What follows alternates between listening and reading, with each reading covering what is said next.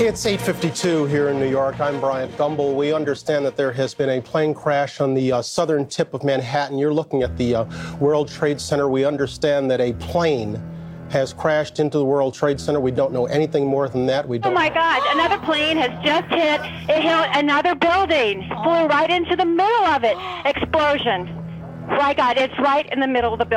Dvě unesená dopravní letadla narazila nejprve během 18 minut do budov Světového obchodního centra, takzvaných Twin Towers v New Yorku. Podle policie byla obě letadla unesena z Bostonu. Lidi skákali z nejvyšších, z nejvyšších pater, ze stého patra.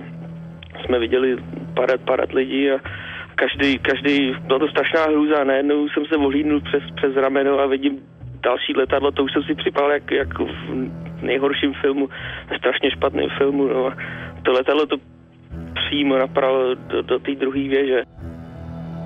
Spojené státy si připomínají 20. výročí útoků na Světové obchodní středisko v New Yorku a Pentagon ve Washingtonu. Atentát sítě Al-Qaida, vedené Usámou bin Ládinem, vedl k úmrtí téměř 3 tisíc lidí.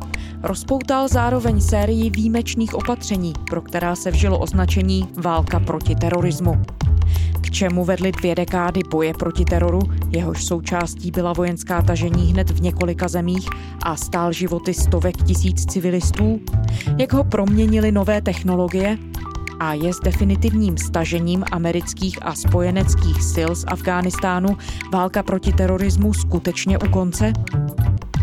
Ve Vinohradské 12 mluvíme s profesorem práva a historie na Yaleově univerzitě Samuelem Mojnem.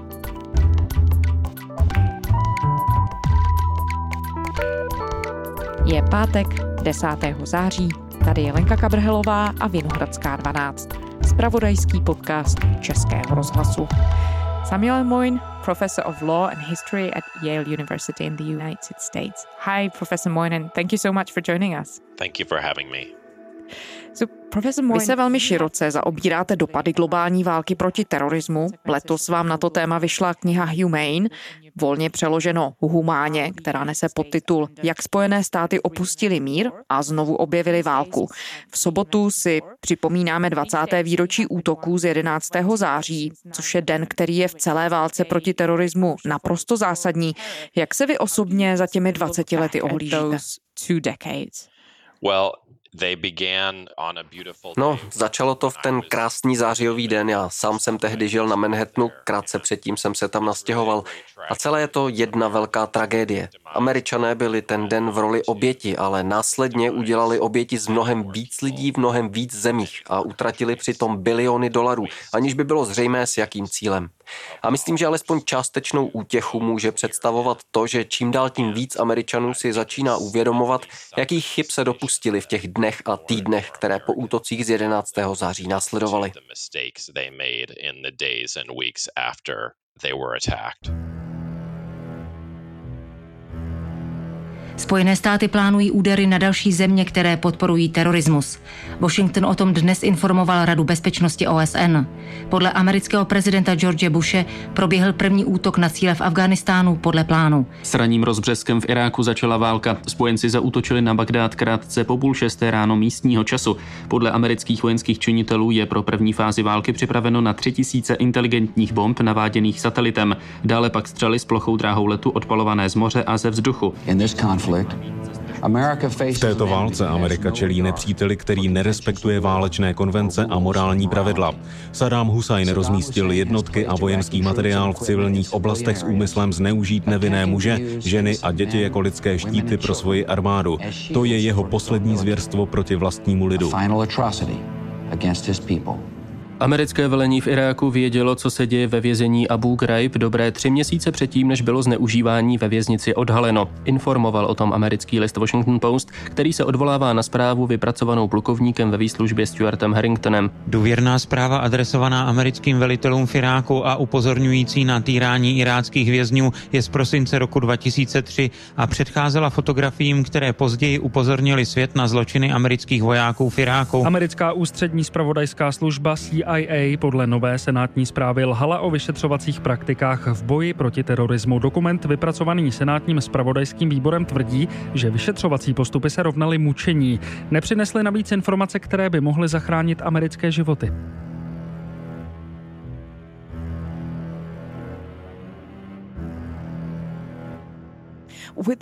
Po stažení amerických a spojeneckých jednotek z Afghánistánu si teď aktuálně mnozí kladou otázku, jestli éra války proti terorismu je teď u konce. Je tomu tak z vašeho pohledu? It's not at all over. Ne, to rozhodně není. Ve skutečnosti tu byly dvě války proti terorismu. Ta první začala okamžitě a zahrnovala invaze cizích zemí, kterých se účastnili masivní vojenské kontingenty. Afghánistán v roce 2001 a Irák o dva roky později. Ale ty války rychle ztratily na popularitě u americké veřejnosti a tak se uchazeči o prezidentský úřad začali vůči této první válce vymezovat. George Bush mladší, který ty války začal, pozbyl věrohodnosti. A jak Barack Obama, tak Donald Trump a nakonec i Joe Biden se ve svých kampaních proti těmto raným formám války proti terorismu postavili. Ale pravda je taková, že tu byla ještě jedna forma, která tuto pomalu skomírající podobu války proti terorismu nahradila. A to byl nový druh války, jakási stínová válka, vedená v mezích zákona, respektive v mezích toho, jak si američané zákon vyložili. Motivovaná odporem k mučení a snahou minimalizovat civilní oběti. To, když se začaly masivně zavádět drony. A tahle válka s postupem času sílila a sílila, i když se počet vojáků v Afghánistánu a Iráku začal stenčovat. A teď se z ní stala permanentní válka, protože američané z ní udělali pevnou součást své politicko-právní výbavy. Joe Biden dal velmi jasně najevo, když stažením z Afghánistánu dovedl onu první formu války proti terorismu do jejího konce, že tu druhou protiteroristickou formu hodlá udržet v provozu bez jakéhokoliv časového omezení.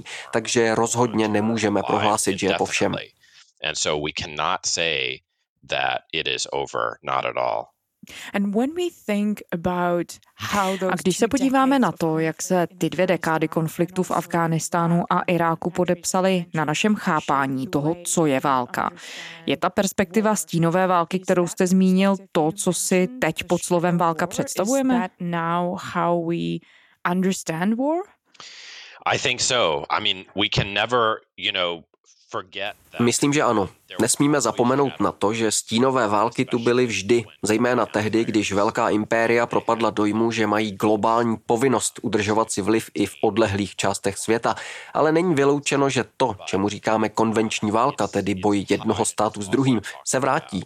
Joe Biden také mluví o nové konfrontaci s Čínou, což, jak někteří doufají a jiní se obávají, může vést k nové studené válce. Takže nemůžeme s nějakou velkou mírou jistoty předpovídat, že ta stará forma války už se totálně přežila. Za to můžeme s určitostí říct, že tato nová forma války prošla v průběhu války proti terorismu proměnou, která ji učinila legálnější, humánnější, méně viditelnou a více technologizovanou. A to znamená, že přetrvá, pokud ji nepodrobíme zevrubnému zkoumání a nepokusíme se ji vytáhnout z toho stínu na světlo.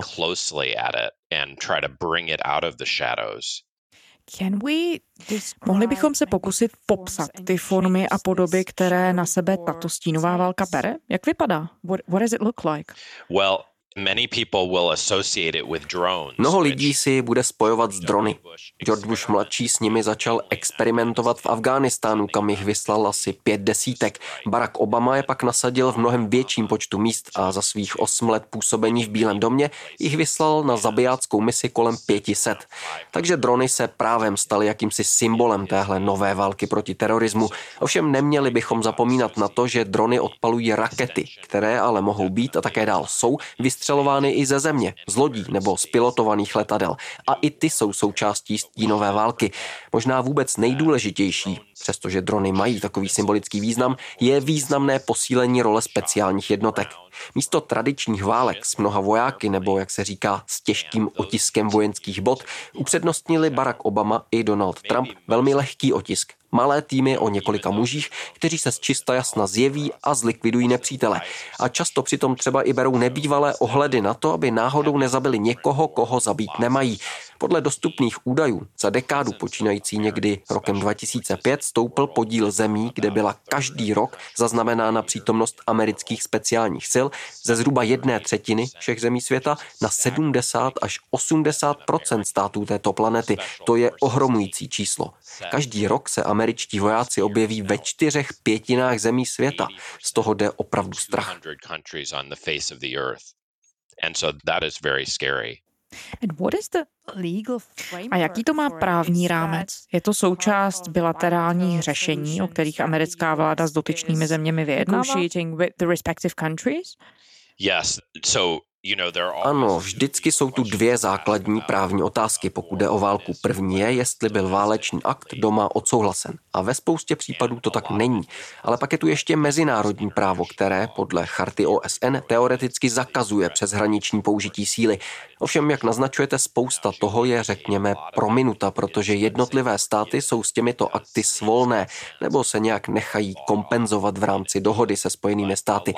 Ale mnoho z těchto akcí probíhá bez souhlasu, takže zatímco nás znepokojují činy, jako je mučení vězňů nebo civilní oběti, a zcela právem se nad tím pohoršujeme, neměli bychom zapomínat na porušování charty OSN, která zakazuje válku jako takovou, včetně této její nové strašidelné formy což doprovází i tajné digitální slídění a sledování v globálním měřítku.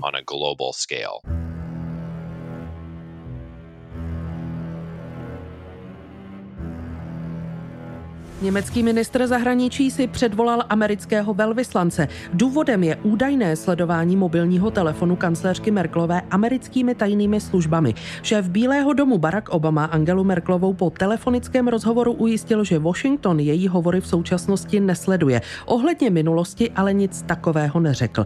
V Německu vyvolala zpráva o údajném odposlechu kancléřky obrovské pobouření. Špionážní aféra je nejvážnější roztržkou v německo-amerických vztazích. Šéf parlamentního bezpečnostního výboru svolal na odpoledne mimořádnou schůzi. Nechal se také slyšet, že americké tajné služby se evidentně zcela vymkly kontrole. Britský Guardian má důkazy, že americká národní bezpečnostní agentura NSA skutečně monitorovala hovory předních světových státníků. Vyplývá to z materiálů, které deníku předal bývalý zaměstnanec CIA Edward Snowden.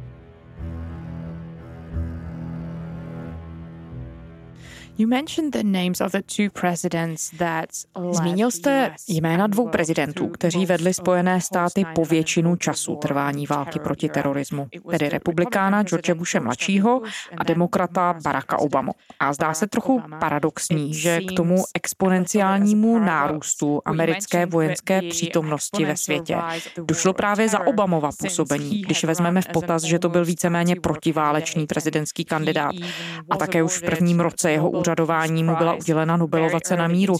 Kde hledat důvody jeho příklonu k transformaci toho způsobu vedení války tím směrem, který jste popsal?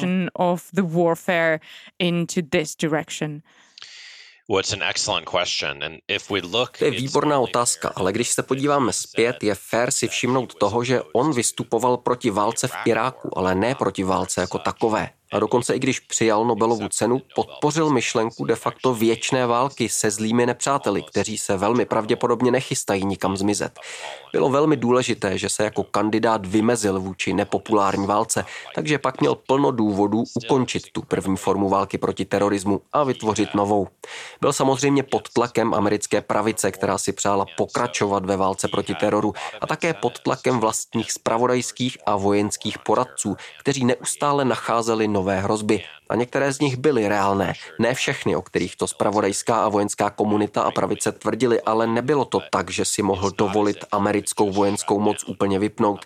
Takže ta volba nové formy války byla vlastně snahou o nalezení kompromisu mezi rozličnými silami, jejichž působení byl vystaven. Protiválečný tlak na jedné straně a potřeba pokračovat ve válce na straně druhé.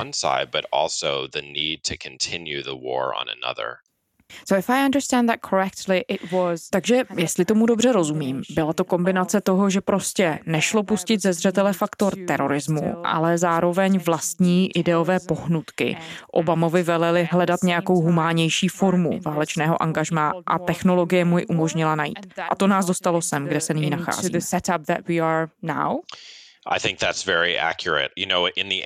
Myslím, že to je přesné.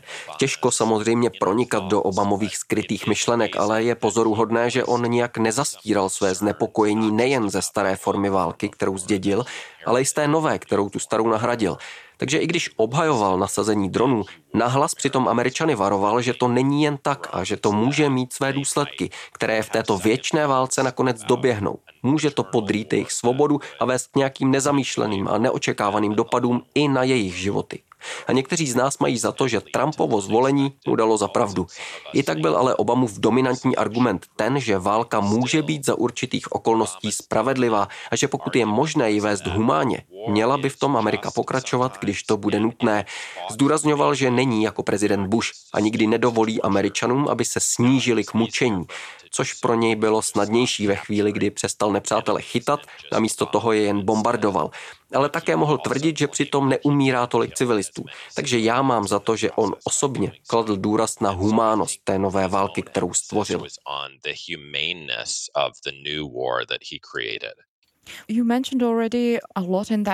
Vy už jste popsal její formy a povahu. Můžeme se ale zastavit také u jejich nákladů a účinků?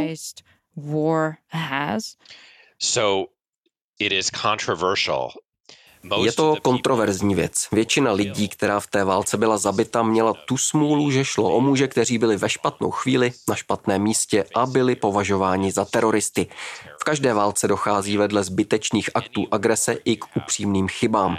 A pravidla války počítají i s vedlejšími ztrátami. Vy i já sice můžeme považovat taková pravidla za příliš schovývavá, nicméně státy se na ně mohou odvolávat a přesto přitom připravit o život spoustu lidí nešťastnou náhodou, co by oni vedlejší nezamýšlené ztráty. A to je samozřejmě obrovská cena za každou válku. Neměli bychom taky podceňovat psychologické důsledky, kterým čelí lidé vystavení přítomnosti dronů. Nad hlavou vám neustále bzučí ty stroje a vy nevíte, jestli se dožijete druhého dne, jestli váš domov, vaši obec, vaše okolí nezasáhne bomba. A z pohledu Američanů, ty biliony dolarů, které válka proti terorismu spolikala, byly peníze, které nám nejen zašpinily ruce krví, ale také mohly být použity na jiné účely. Už řadu desetiletí je možné Spojené státy označovat za warfare state, tedy válečný stát, místo welfare state, jak se v angličtině nazývá sociální stát nebo stát blahobytu, chcete-li. A to sebou samozřejmě nese obrovské náklady. Na druhou stranu je samozřejmě možné říct, že díky tomu se podařilo Američany uchránit před nebezpečím. Je ale zajímavé, že sám Obama prohlásil, že Američané na útok útoky z 11. září reagovali přehnaně, že teroristická hrozba nebyla tak velká, jak se většina lidí obávala. Takže podle mě ten nejzásadnější důsledek spočívá v tom, že nedokázal přimět Američany, aby se přizpůsobili realitě a zvládli žít se svým strachem, protože svět zkrátka není zcela bezpečné místo. The world is not perfectly safe. Američané ráno podnikli další bezpilotní nálet na předpokládané teroristy v Jemenu. Zemřelo při něm nejméně šest lidí. Spojené státy považují jich arabského poloostrova za centrum teroristických plánů, které měly v těchto dnech mířit na americké diplomatické mise v muslimském světě. Americký prezident Obama schválil nálety bezpilotních letadel v Jemenu právě kvůli tomu. Za poslední dva týdny takto američané zabili už na 30 lidí. Dnes ale podle místních úřadů zahynuli i dva civilisté a při včerejším náletu podle jemenské policie nebyl mezi mrtvými nikdo z al -Qaidi. I proto v arabské zemi sílí kritika amerických útoků. Americké letectvo doslova srovnalo se zemí jeden z výcvikových táborů somálské radikální organizace Shabab. Podle Pentagonu se podařilo zabít více než 150 150 bojovníků této organizace, která je napojená na Al-Qaidu. Department of Defense is continuing to assess the results of the operation, so I can't confirm for you Ministerstvo obrany stále vyhodnocuje výsledky operace a její dopady na civilisty žijící v oblasti, ale už při zvažování podobných operací bere Pentagon velmi vážně snahu zabránit obětem mezi civilisty. Je to jedna z nejvyšších priorit kvůli morálním důvodům a také kvůli tomu, abychom smrtí nevinných lidí neposkytli šabábu možnost rozdmíchávat protiamerické nálady a získávat další rekruty, schrnuje mluvčí Bílého domu. Americký prezident Donald Trump údajně povolil tajné službě CIA útoky na podezřelé ozbrojence s využitím využitím bezpilotních letounů. Informoval o tom americký deník Wall Street Journal s odkazem na své zdroje z americké vlády. Dosud směla pomocí dronů útočit pouze americká armáda.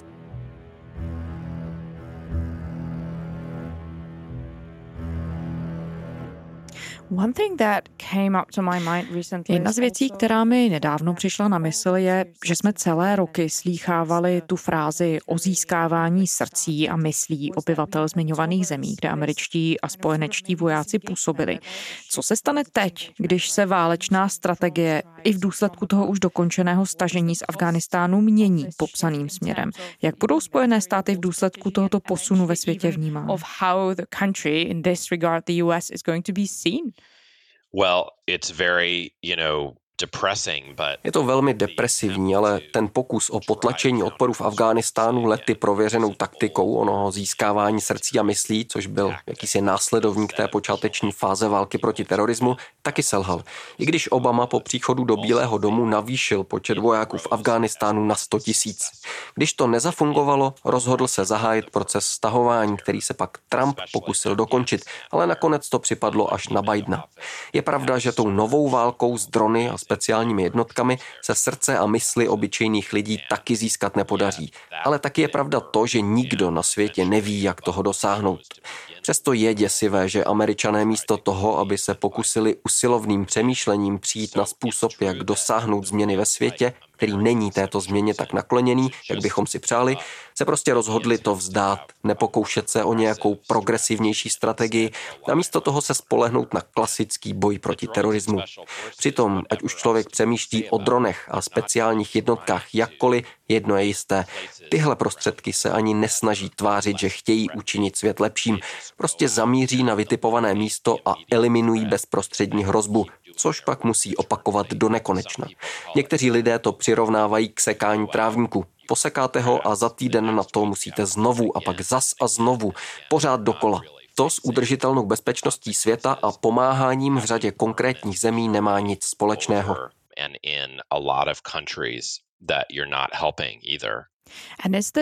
Je ta nekonečná povaha téhle války jen vedlejším produktem té snahy o její větší humánost a nebo je to součást plánu?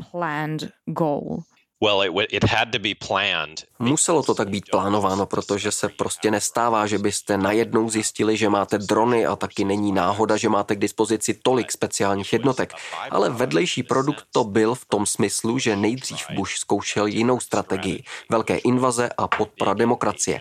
A teprve, když tahle strategie selhala, začali jeho následovníci v úřadu hledat alternativu a zjistili, že ji mají díky technologiím, které jim umožňují zabíjet prostřednictvím dronů nebo rak raket, což ale dělali desítky let, nebo vysíláním speciálních sil, což také není žádná novinka, ale díky technologickému pokroku mají úplně jinou kapacitu než dřív.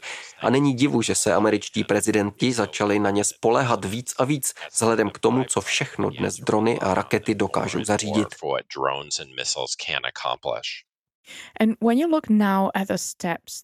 A když se podíváte na kroky, které Bidenova administrativa dělá, včetně stažení z Afghánistánu, jaký přístup vám to signalizuje do budoucna?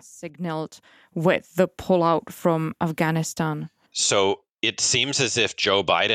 Zdá se, že Joe Biden svým přístupem pokračuje ve stejné politice a dovádí ji do jejího logického závěru. Obama sice v jednu chvíli zvýšil počet vojáků v Afghánistánu na 100 tisíc, ale když opouštěl Bílý dům, zbývalo jich tam už jen 8 tisíc. A když končil ve funkci jeho následovník Donald Trump, bylo jich tam jen pět tisíc. Biden už to celé jen dotáhl do konce.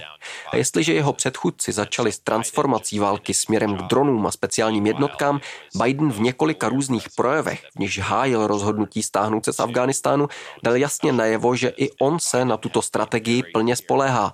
A teď, kdy má Taliban celý Afghánistán pod kontrolou, je celkem snadné předvídat, že americké spravodajské a ozbrojené síly budou cítit silnou potřebu vrátit se k zachycování a likvidování teroristických hrozeb právě touto cestou. A to podstatně víc, než když Taliban nebyl v Afghánistánu u moci. Zdá se, že tahle Bidenova strategie tu novou válku proti terorismu jejímiž průkopníky byli jeho předchůdci od Bushe přes Obamu až po Trumpa, dovedla k její nejčistší formě.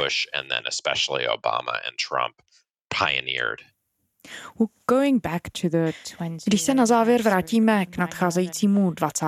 výročí útoku z 11. září, kterými jsme tenhle rozhovor začínali, jaká budoucnost nás čeká? Já vím, že je těžké a nevděčné cokoliv předpovídat, ale jaké závěry si vy sám pro sebe děláte z výzkumu, úvah a studií, které jste na tohle téma v poslední době dělal? Myslím, že jsou tu dvě hlavní možnosti. Jednou z nich je to, že už na pořád budeme žít s nekonečnou válkou proti terorismu. A tou druhou, že se Amerika a Západ obecně posunou k nové studené válce proti Číně, což by mohlo vést k tomu, že se vrátí ty velké brutální války, které známe z minulosti. Nejen v přímé konfrontaci s Čínou, ale způsobem podobným tomu, jak konfrontace se Sovětským svazem vedla ke globálním válkám na periferii.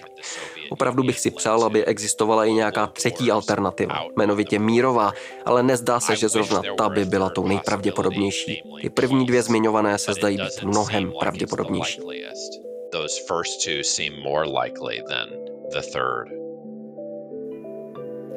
Samuel Moin, Samuel Moin, profesor historie a práva na Yaleově univerzitě ve Spojených státech. Děkujeme za rozhovor. Thank you so much, Professor Moin, for joining us. Thank you. Thank you. A to je zpáteční Vinohradské 12 vše. Vraťte se za námi i o víkendu, víte, kde nás najdete. Na serveru iRozhlas.cz jsou všechny naše epizody, stejně tak ve všech podcastových aplikacích, kdekoliv nás posloucháte rádi. A ještě naše adresa vinohradská12 zavináč rozhlas.cz To byla Lenka Kabrhelová. Těším se v pondělí.